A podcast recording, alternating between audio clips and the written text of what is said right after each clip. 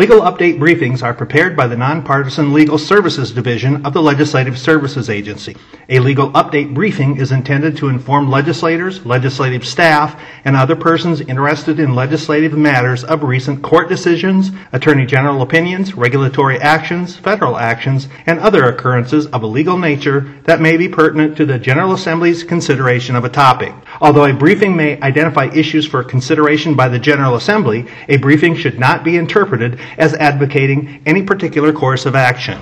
Legal update capital gain deduction from individual income tax. Filed by the Iowa Court of Appeals September 10, 2015. George M. Lance and Phyllis J. Lance versus Iowa State Board of Tax Review. Background facts and prior proceedings. George and Phyllis Lance bought a rental house in 1981 that they personally managed until 1994. In that year, the taxpayers contracted with a property management company for the day to day management of the property, but the taxpayers continued to perform some activities such as pay bills, perform some maintenance, inspect the property, oversee major repairs, interface with city inspectors, and approve major expenditures. The taxpayers kept records of the bills paid but did not keep contemporaneous calendar, time, or activity logs.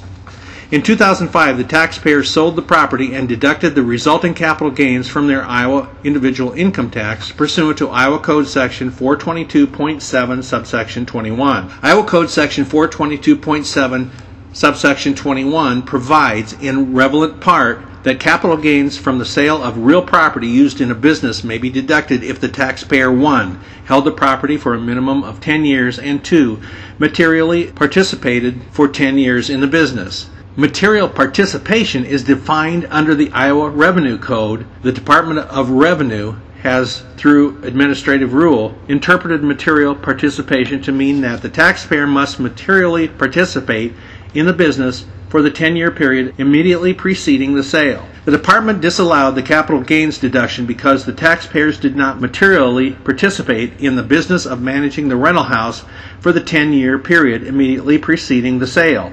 Upon protest, the taxpayers argued that the department's administrative rule interpretation of Iowa Code Section 422.7, subsection 21, is contrary to statute, but also argued that they nonetheless satisfied that rule. An administrative law judge issued a proposed decision in favor of the taxpayers, but the Director of Revenue disagreed and reversed. The taxpayers appealed the director's decision to the State Board of Tax Review and subsequently to the District Court, both of which affirmed the decision of the Director of Revenue. The taxpayers filed this appeal. Issues whether the department's administrative rule correctly interpreted the 10 year material participation requirement of Iowa Code Section 422.7, subsection 21, and whether the taxpayers satisfied that requirement.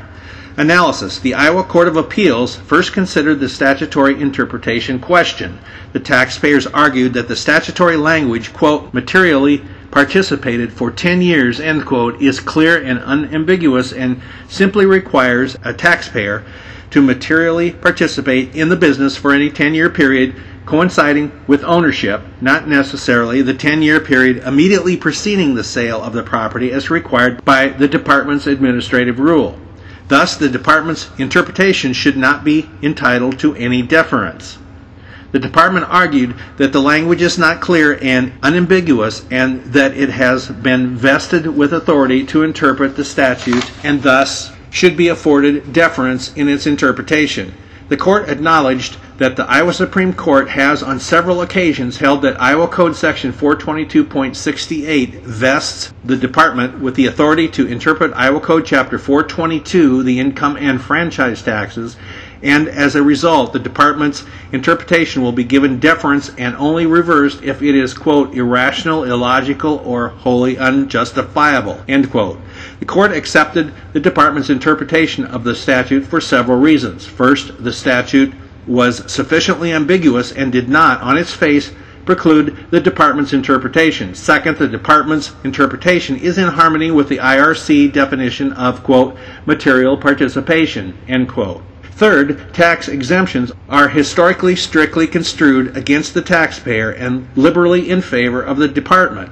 Fourth, the legislature has acquiesced to the department's interpretation of the statute because no countermanding legislative action has been taken since the administrative rule was adopted in 1990. Having determined that the department's administrative rule interpretation was valid, the court then quickly disposed of the material participation question. The department had previously concluded that the taxpayer's evidence of the number of hours worked over the last 10 years contained large revisions and guesstimates, and therefore was not credible or a responsible means to prove material participation under the IRC. The department had also determined that most of the taxpayers' activities over the last 10 years were, quote, investor type activities, end quote, that do not support material participation under the IRC. The court held that the department's findings were supported by substantial evidence. Holding the department's administrative rule interpreting the capital gains deduction for real property used in a business in Iowa Code section 422.7 subsection 21 to require material participation in the business for the 10 year period immediately preceding the sale is valid. And in this case, the taxpayer's activities did not satisfy that requirement. The LSA monitor for this legal update is Michael Mertens, Legal Services Division of the Legislative Services Agency at 515 281 3444.